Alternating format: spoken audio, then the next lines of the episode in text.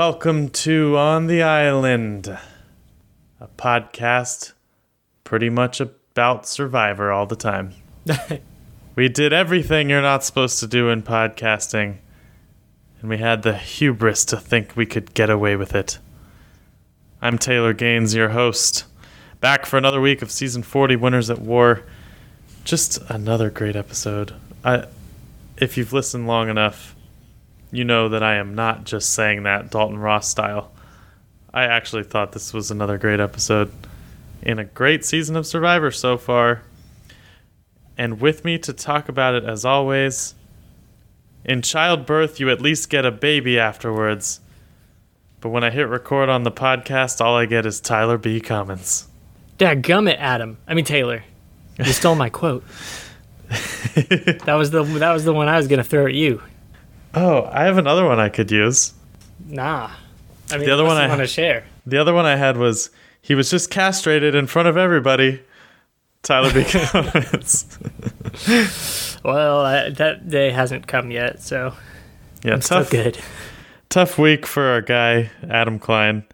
I don't know if this is necessarily the place to start, but he has had the most fascinating season of anyone so far. Just with the ups and the downs and pure playing really hardness. it's been fascinating to watch. We definitely get that picture of like him working 10 times harder than everybody else. But you know, everybody else is working just as hard, but like incognito. I'm just trying to remember how uh, he won, but like, did he play this hard when he was on his original Millennials Gen X season, or was it like under the radar? I'm just trying to remember what his game was back then. I remember him being more under the radar and then kind of emerging at the end. And as the viewer, we were rooting for him because of his late mother, who I think had either passed away right before he came out on the show or like soon after. And he didn't really pull that card out until Final Tribal. But I remember him just being like subtle and strong, but maybe I'm misremembering. No, I mean, I, I feel like that's what he was. He wasn't the guy running around trying to make friends with everybody, trying to do uh, edge of I'm sure he was with management or everybody, though. jury management. Yeah, and and it's like it's so weird f- for me to see him playing such a high at least from the outside, a high energy game where it seemed like he didn't have the most high energy game. And as you alluded to, he had lots of stuff going on in his personal life. So I'm sure he's changed a lot in the last few years. But it's just, it's crazy to see his rocky up and down start to this game. And there certainly have been ups too. Like he arguably saved himself later in this episode by single handedly carrying his team through one of the worst halves of a challenge that I've ever seen. And uh, we can maybe talk a little bit more about that later. But yeah, like who knows what will happen for him going forward? He seems like he's not trusted, but he's getting a lot of airtime and he's doing a lot. So there's a lot we can talk about today that Blue Tribe had been to council a couple times in a row. Things are getting pretty messy over there. And in this episode, they managed to pull off one of the bigger comebacks in an immunity challenge that I've ever seen. On the other side, we got to see the powerhouse Red Tribe finally go to tribal council and watch some of the game's greats face off in a way that was just just as thrilling in my book. And for the first time maybe in history, we got a great Edge of Extinction sequence. Yeah, it took up like a quarter of the episode, but I, I, I really think, and I know I'm biased, this season struck gold recasting Ethan. Like, we just have to talk about that. Anything surrounding that dude is like super positive coverage compared to the absolute hellscape of whatever last season was. Like to go from last season and unwanted touching to this season, like Ethan coming back from double bouts of cancer and nearly dying doing the longest or one of the longest tasks ever. Like it was it's just a good story. Yeah, let's talk about Ethan because in this episode, we got to see the four castaways on Edge of Extinction Ethan, Natalie, with her three, now four fire tokens, mm-hmm. Amber, and Danny compete, not compete, I guess, cooperate in a grueling challenge to earn a fire token where they had to go up and down a pretty big looking hill. And I assume they haven't eaten in like 10 days. Yeah.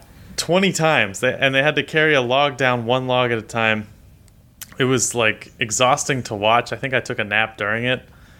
And they were just worn out. I guess natalie sort of was worn out. She's a beast. But obviously the despite natalie being the best at it the highlight of the story was ethan carrying himself through you know i guess what in his life is a minor struggle. Yeah, everybody else out there was just going through the motions, and Ethan was taking a little bit longer than everybody. With like, I mean, we gotta respect the guy. I just, I'm, I'm not gonna harp on it enough, but to see him continue to push through, it's, it's like the Suri moments that we have, where it's like she just got off off the couch one day and she did it, and we cheer for it every time she finishes a challenge, even if it's late or whatever it is. Seeing Ethan prevail after fainting after 16 bouts and medical coming to check on him. Uh, it just it it warms your heart to see somebody that dedicated and somebody that loyal and somebody that loves the game and you know says he's watched every episode just to see him continue to push himself and better himself and then to have the three others on the island with him kind of make his last journey alongside of him. Like it's just is a heartwarming moment. Ugh. Some, something that makes this season really special. should we change our podcast name to like eth on the island Dude, I'm all about it. does that work Zon, we could just do Zon the island. Oh, there you go. Zon the island. I didn't know if that was how it was pronounced. Ethon. I think, yeah, it, it just was, it just was beautiful. I, I, I want to shout out, especially because we've mentioned it a couple times this season. The production has just like stepped up in a way that's really cool. Jeff talked a little bit to Entertainment Weekly about the amount of prep work that went into making this work as a sequence of television and camera teams getting coverage on the ground with drones, audio set up so that you could hear Natalie and Ethan talking to themselves and breathing, and medical obviously being ready to go. And uh, Jeff specifically shouts out the editor, Andy Castor, who, although it was a long sequence, structured it into a pretty potent and powerful sequence, I thought. And the uh, composer, David Vanacore, who has been on fire this season, if you ask me. I, I, I this is probably something we've never talked about on our podcast, and I didn't even know the composer's name until right now. but I just love the music that's happening. Like I'm a person who sits and listens to movie soundtracks when I'm at work because it just like makes me feel cool and fired up. And there have been a lot of great music soundtrack moments during this season. Well, I, and to speak to this, it wasn't during that Ethan challenge, the entire Edge of Extinction challenge. I'm just going to call it the Ethan challenge. during the the regular challenge where we talk about Adam's triumph, they did that moment where you think he's gonna succeed and then ended up being a failure again. You know, the build up Yeah. and then the, the like the dead silence. And like like you're saying, the composer just is is doing an excellent job, and and really the whole staff, like Jeff was saying.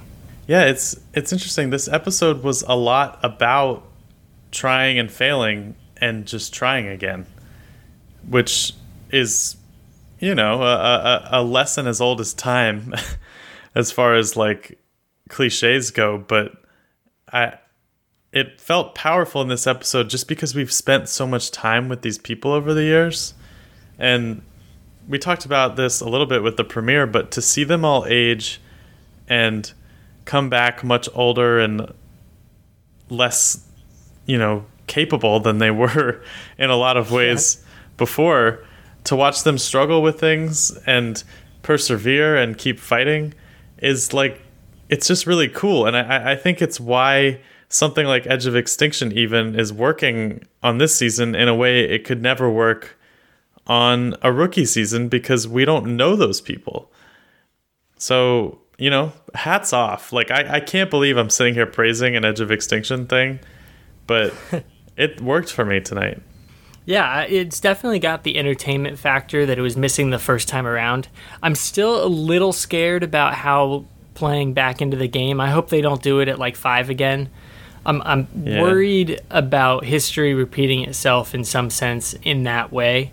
Um, but I will at this point give praise because Edge of Extinction is not just a waste of time with Reem memes and whatever else last time it was. Like it is, there's sus- substance, sustenance, not really sustenance. They only get a little rice, and Natalie just accruing a small fortune of fire tokens.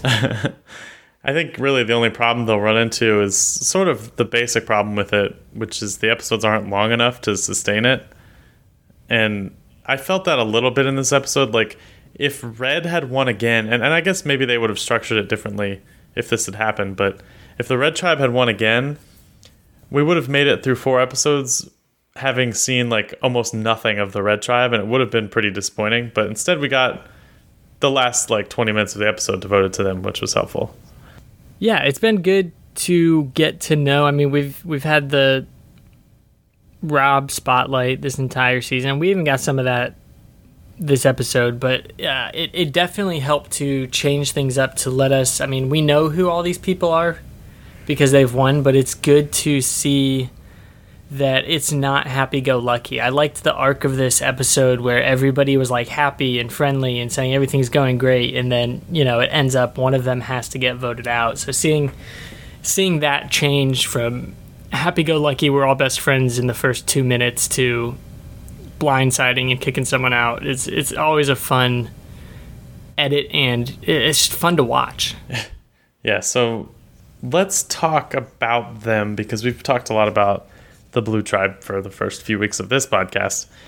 This was the first time we really got to see where the lines were going to get drawn on this group, and ultimately, it wasn't very complicated. No, no, you really had. Um, Tyson had his, you know, typical line of like, it feels too easy, it feels too safe, and you're like, oh, Tyson's going. But it, it was just a straight, a straight breakdown. I, I, thought it was interesting in Tribal, them all talking about facades being put up so people don't really know what everybody thinks, but uh, that was almost a facade in itself. Yeah.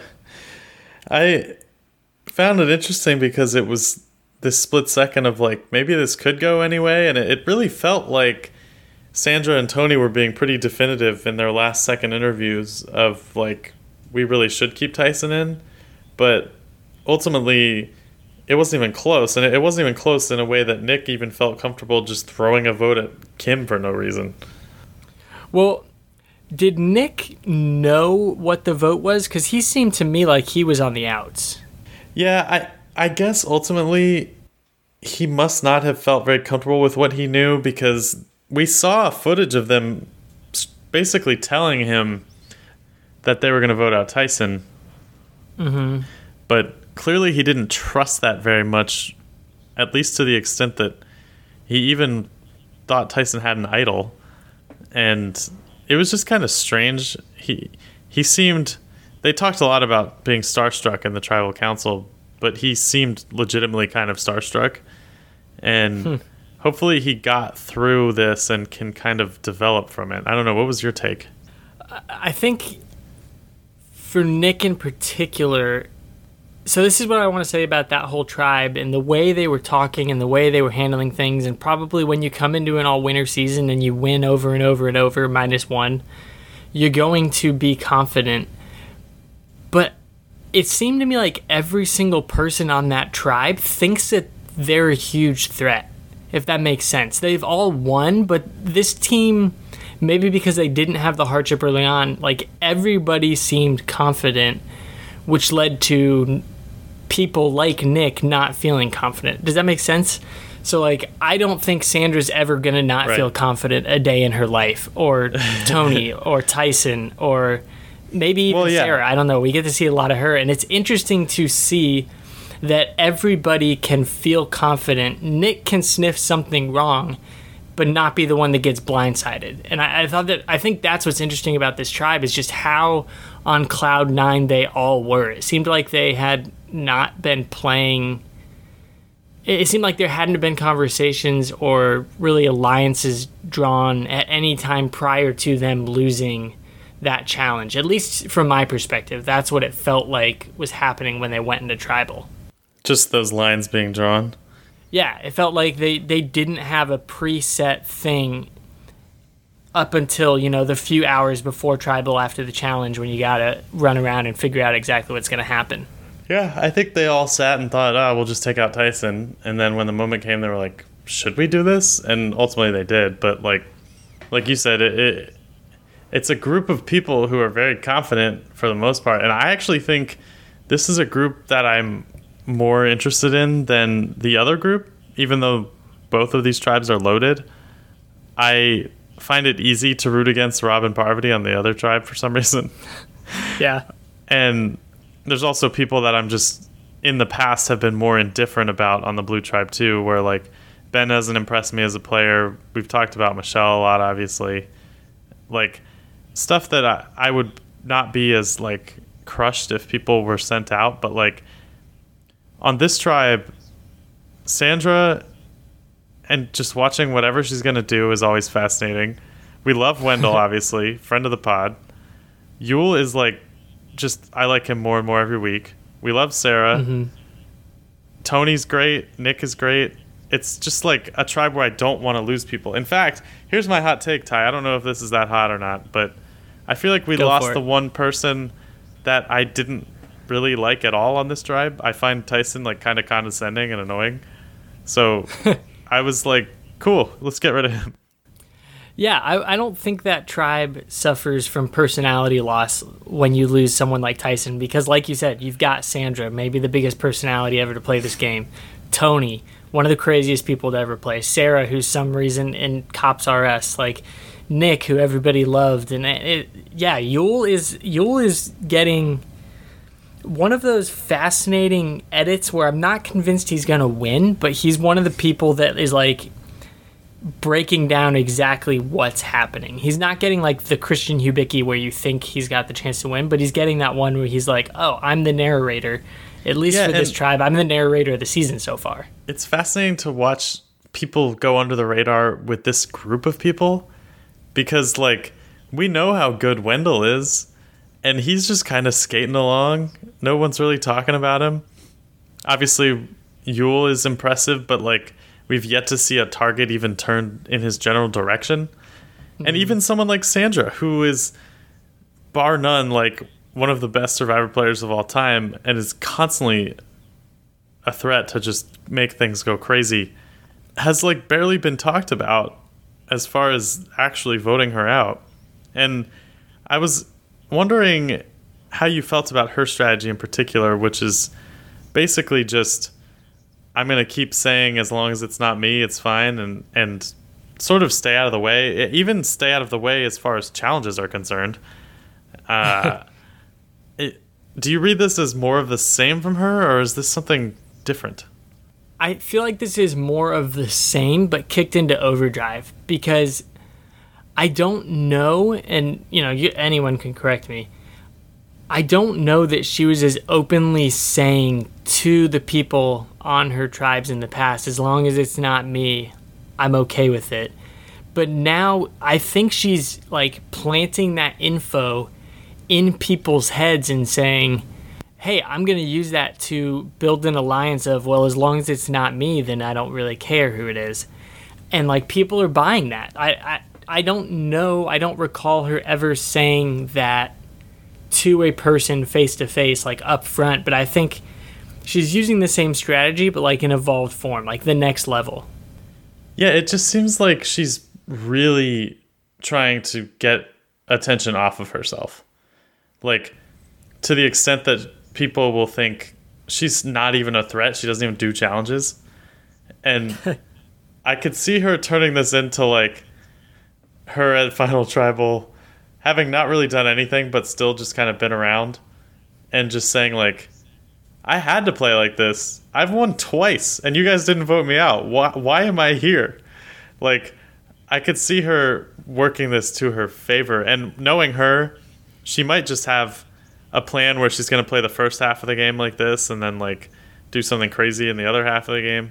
I, I just, I don't think she's been getting enough credit over the last few weeks because of how prominent Rob has been for how how well she's skated under the radar. Like even in this episode, Tyson I think was talking to Tony and said, "You and I are the biggest two threats," and then after us is Sandra. Like the fact that she's like not even in the top two on her tribe is crazy. Yeah, but I think that goes back to my earlier point is everybody on that tribe feels like they're the biggest threat. Like they don't buy into the CBS hype of Yeah. Island of the Idols with Rob and Sandra being these two that are just leagues above everybody else. And I think that that's partially what makes this tribe so entertaining is everybody everybody's confident and everyone's loose and everybody's just playing fast and fun. And then you know when you get to tribal it's like well crap we got to make a decision. As long as it's not me as long as it's not me as long as it's not you. And then they just talk to each other. And it's like okay well let's get rid of tyson because tyson's a big threat for the same reason Well- we all are So yeah, so what did you think of that decision? What do you think of Tyson? So I I don't see Tyson as being as big of a threat as he thinks he is. I, I don't like you said we haven't got to see a lot of that tribe. But to me it doesn't seem like he's a workhorse in challenges. It doesn't seem to me like he's the social glue that's holding that tribe together. You know, that would be like a big octopus. he did catch a big octopus, but it, it like I, it just doesn't seem as big of a step to me as like Tony climbing a ladder. You know, he's not like entertaining, giving everybody something to laugh about. He's not. He just seemed to me like he was eh, maybe a a guy that was too confident. He just expected things to go well for him, and so for that reason, like it, it's hard when you don't see tribe dynamics for a few weeks, and getting rid of him, if truly it's Tony Tyson and Sandra as the top three, you might as well take out one of the top three because that's just going to get you one step closer to making the merge, to making Final Tribal, to making your pitch to the jury. So getting rid of him seems like a smart move, but personally, as a viewer, as a fan, I don't see him as big of a threat as maybe he sees himself. Yeah, and I, I think ultimately though it probably does come down to the fact that he just had connections on the other beach that were really clear, and it just felt too dangerous. And they were right because the tribe swap is about to happen next week apparently to take action so quickly. I think. I mean, what do you think of number three in that group you just talked about, which is Tony, who, other than Adam, might be having the most interesting season so far because he's someone who's known to just be wild and he's been so quiet. He's he's definitely reining it in, but you got to remember the fact we haven't seen him have to build a spy shack. He this is the Have second to. one they've Yeah, well this is the second one they've lost like all we've got to see is entertaining, fun Tony, and he's playing that up. I mean, I, he said in the first episode he he gets in trouble for running around and being crazy. He's not going to do that. And unlike Ben struggling on the other tribe to figure out a social game, Tony has a social game, and I think that automatically sets him up as a problematic player going forward. Now, when, like you said, we see the tribe shuffle, I'm curious to see what people think of him, but it's he is a player to me that I don't I don't see him as one of those top three, but then if you run through that tribe, like why not? Why not him in the top three? That that Yeah. that's that's where I am with Tony. I think Tony's playing his game, but I think he's playing his game with his personality toned back a little bit, and I think that that's really really helping his chances, especially with the edit we've seen so far. I should probably clarify that when you say problematic, I think you mean he just could be dangerous. um, in a good way. Just Yeah. something something worth pointing out after last season when we discussed a lot of actual problematic things. He's not painting a target on his back like some of his previous returning seasons he has done. yeah. So, what do you make of some of the quieter people in this tribe, particularly Sophie, Kim, and arguably Nick uh, until this episode? Uh, I mean, we Wendell too, although we've talked about him a little bit. Like that group has is just has been kind of really under the radar, especially for a winter season, and I don't really know what to make of them particularly. I mean, I know what I think of of like Wendell and Nick because I watched their seasons, but like in the context of this group, I, I don't know what to make of that those people. Yeah, I think we're not getting a very clear picture of their games. I think we're getting to see Sophie a little bit. We're getting to hear her thoughts on decisions being made. I don't know that she's a driver. Um, if you want to borrow the passenger pilot metaphor from last season, she definitely feels like a passenger so far. But I don't necessarily think that being quiet in the beginning in a season of all winners is a bad thing you haven't heard their names be called. You haven't heard them called out. You know, like you said, Nick, who we haven't heard a lot from, his name was thrown out there. Why wasn't Kim's? Why wasn't Sophie's? And I think that that's a positive thing for them. And I'm curious to see when tribes get switched up or when they finally merge to one tribe, if they're still there, then what is their game going to be? Like, I know a few weeks ago we said the playoffs started day one, but I, I want to see those people under the radar how are they going to adapt when things start going poorly for them? Because you don't have to strategize when you win every week. And if you stay under the radar, you're not going to be one of the people that go home on that off chance like Tyson. So I think that Sophie and Kim just need to keep their heads down for a, a little bit longer. Yeah, and obviously the shakeup next week will dictate a lot of what happens next and who goes where. So we'll keep an eye out for that. I think by way of transition to what happened over on the Blue Tribe, we can talk a little bit about the immunity challenge, which obviously is something we don't do a lot, but like I can't remember a comeback quite like that. Like it looked like the Red Tribe was almost done with their puzzle and Adam was still struggling to get the key off the thing.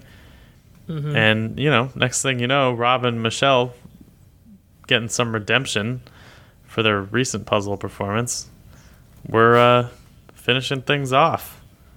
It was just crazy.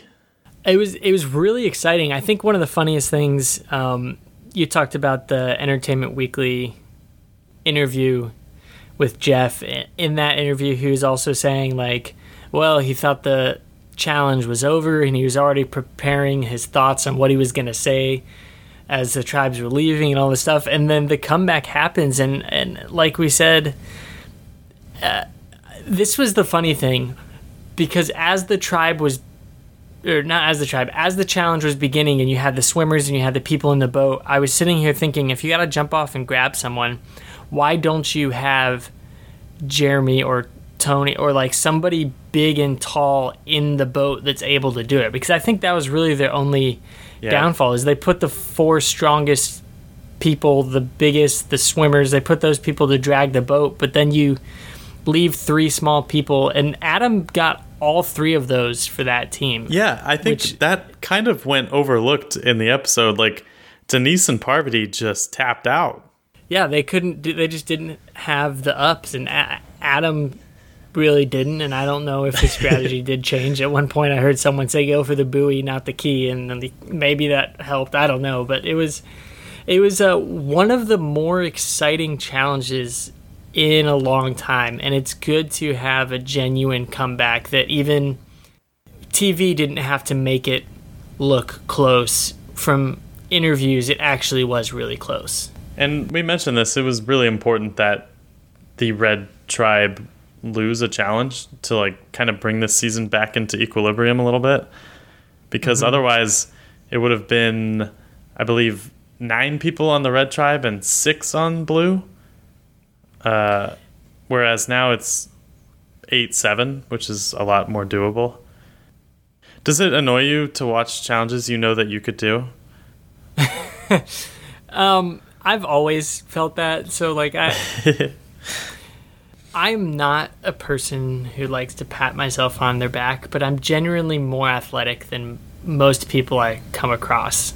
And I should note that Ty is just flexing at me while he's saying this. when I watch people do challenges and are Oh, now he's doing push-ups. bad at it, I just get a little bit upset, and I do get Uh-oh, annoyed. Ty's now doing a the handstand. puzzles, I don't think I'd be good at puzzles, but I think I would be pretty good at jumping off and grabbing. Ty, you don't need to twerk on the wall. I believe you. God. Is is that even a workout? Does that even take athleticism? I mean, it does for you to keep the mic where you've kept the mic the whole time. I won't say where.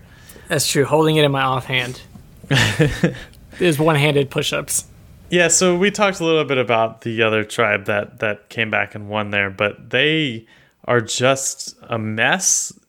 I I think like ultimately it's kind of simple where it's Rob and Parvati versus everyone, but the way they were working in the challenge together and the the way they are on the beach where Adam's kind of all over the place and I just didn't have high hopes for them, and they needed a swap right now. So hopefully, some of them can rebound a little bit. I, the only two I've felt pretty good about, I think, are probably Jeremy and Michelle.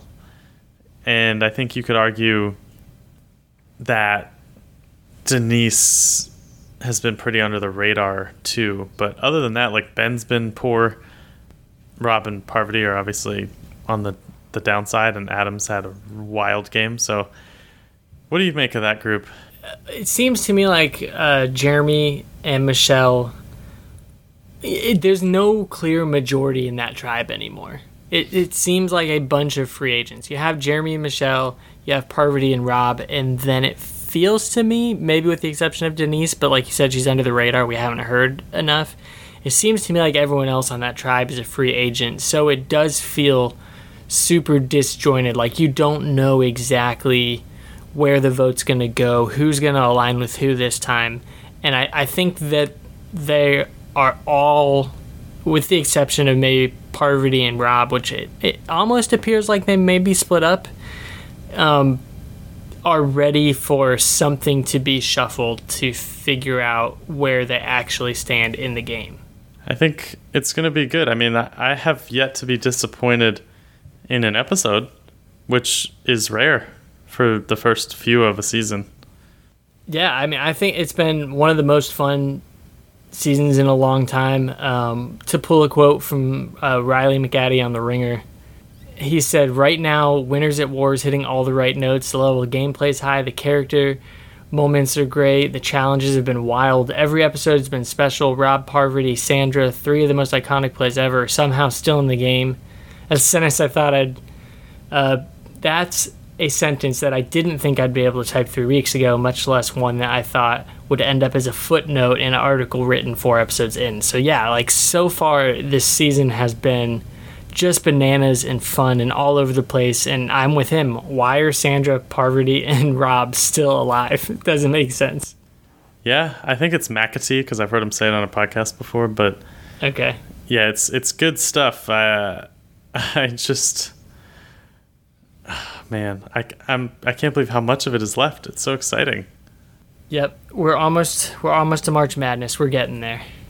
Oh man. All right. Well, let's get to power ranking madness, Ty. All right. Week number four, episode title I Like Revenge. we talked through it all. Who is your number three player for the week? Number three is the same that I had last week, Natalie.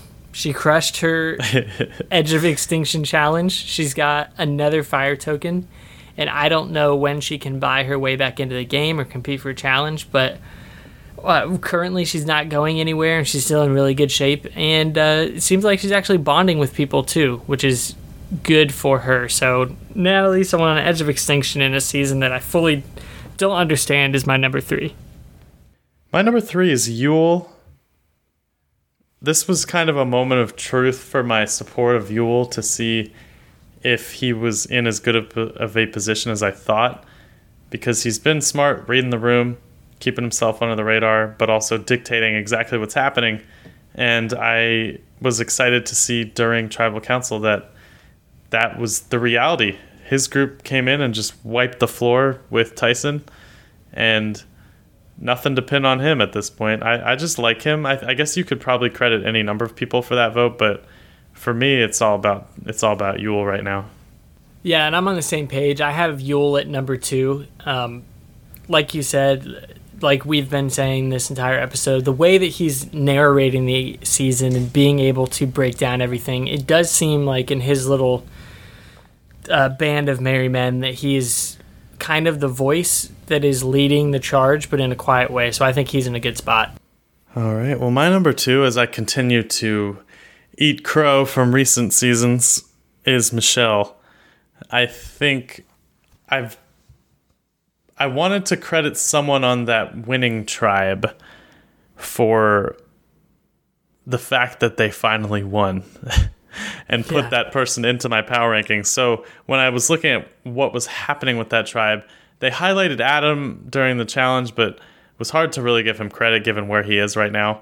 And ultimately, Michelle was one of the two people who did that puzzle in like five seconds.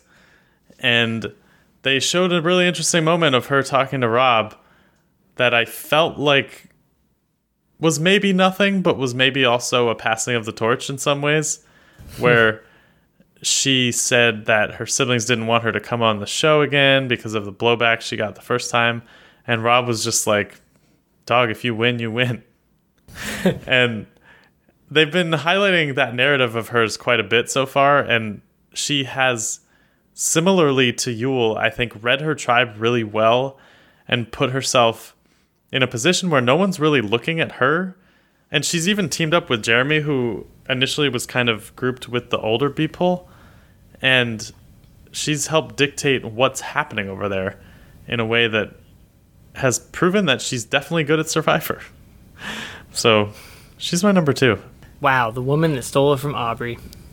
You're gonna, you, you're gonna let her down. Hey, and next week we're going to see her with her ex boyfriend. Yeah. Weird teaser. We've talked about the fact that they're bringing personal life into this season more than usual. And like it's just fully like text now. It's not subtext at all. Yeah, I mean, you you have to when you have everybody just their lives go public and they become um like just celebrities nowadays, which is weird. Even if they're B list, C list, D list, whatever, like they know and they go to events and they hang out with each other. So We should say, if people don't know, it appears to have been a pretty simple mathematical equation to figure out who it was that she dated because obviously she hasn't referenced it so far. So people said, oh, it must be someone on the other tribe. And they looked at the other tribe, and the only guys that were there were Yul, Tony, Tyson. Well, Tyson's out now, but Yul, Tony, and Nick and Wendell.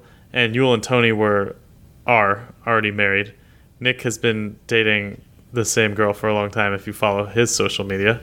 This is all research other people did for me, but I read about it.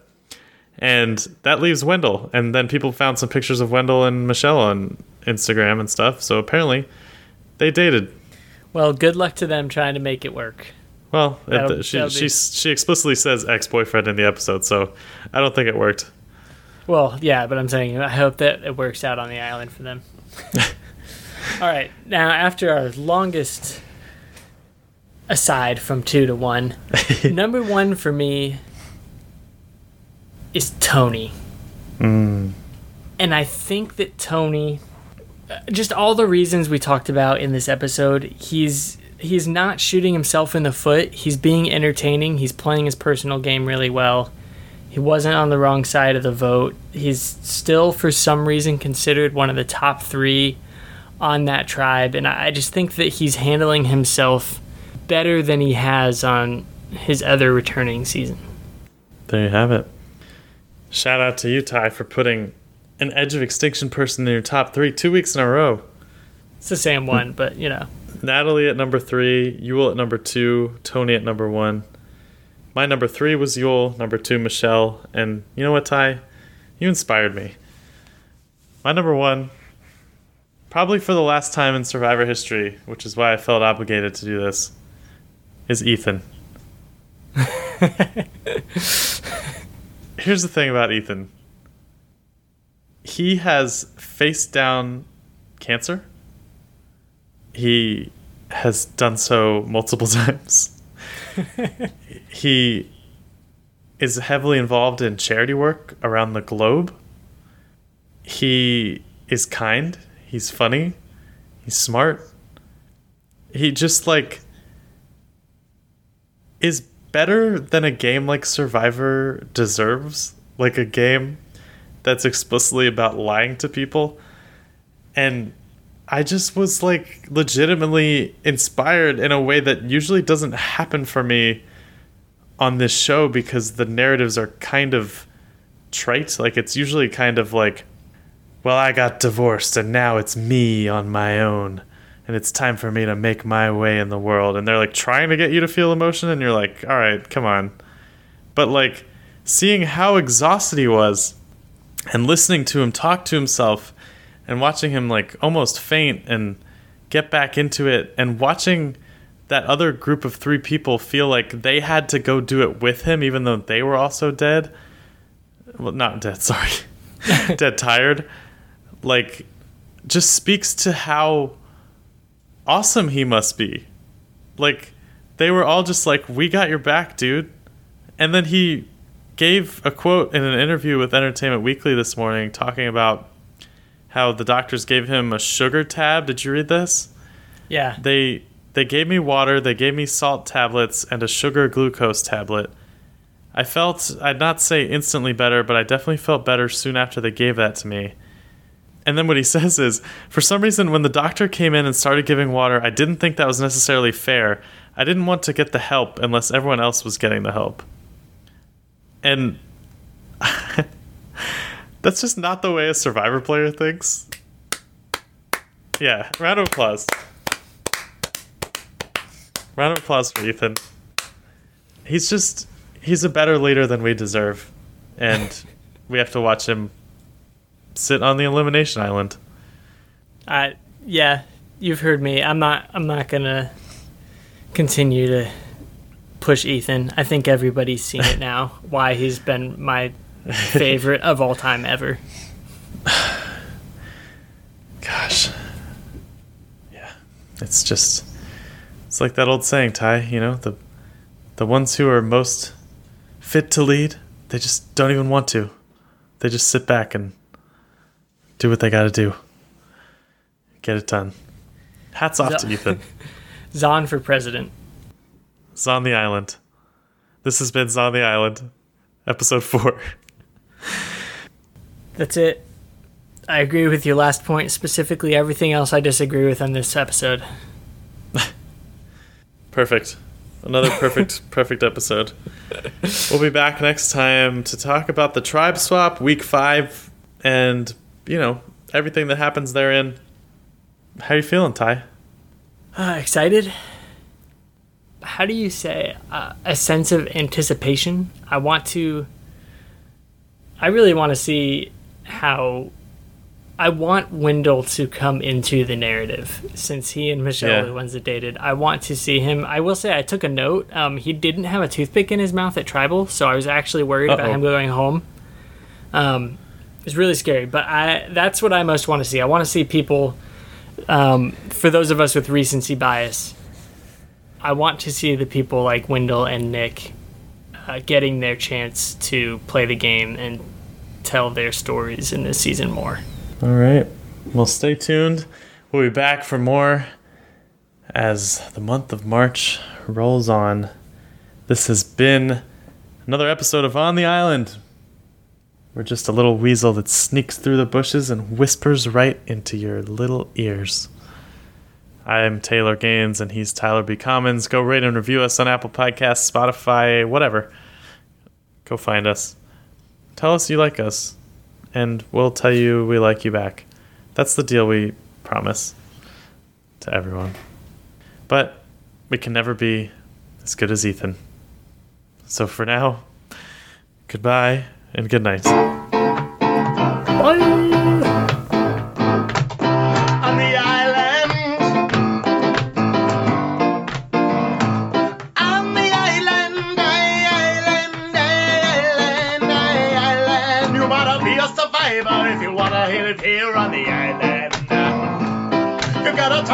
talk about the show if you wanna live here on the island. Are you gonna survive when you're gonna be living a life on the island? And you're living a survivor on the island. I'm not good at making these things up. It's funny.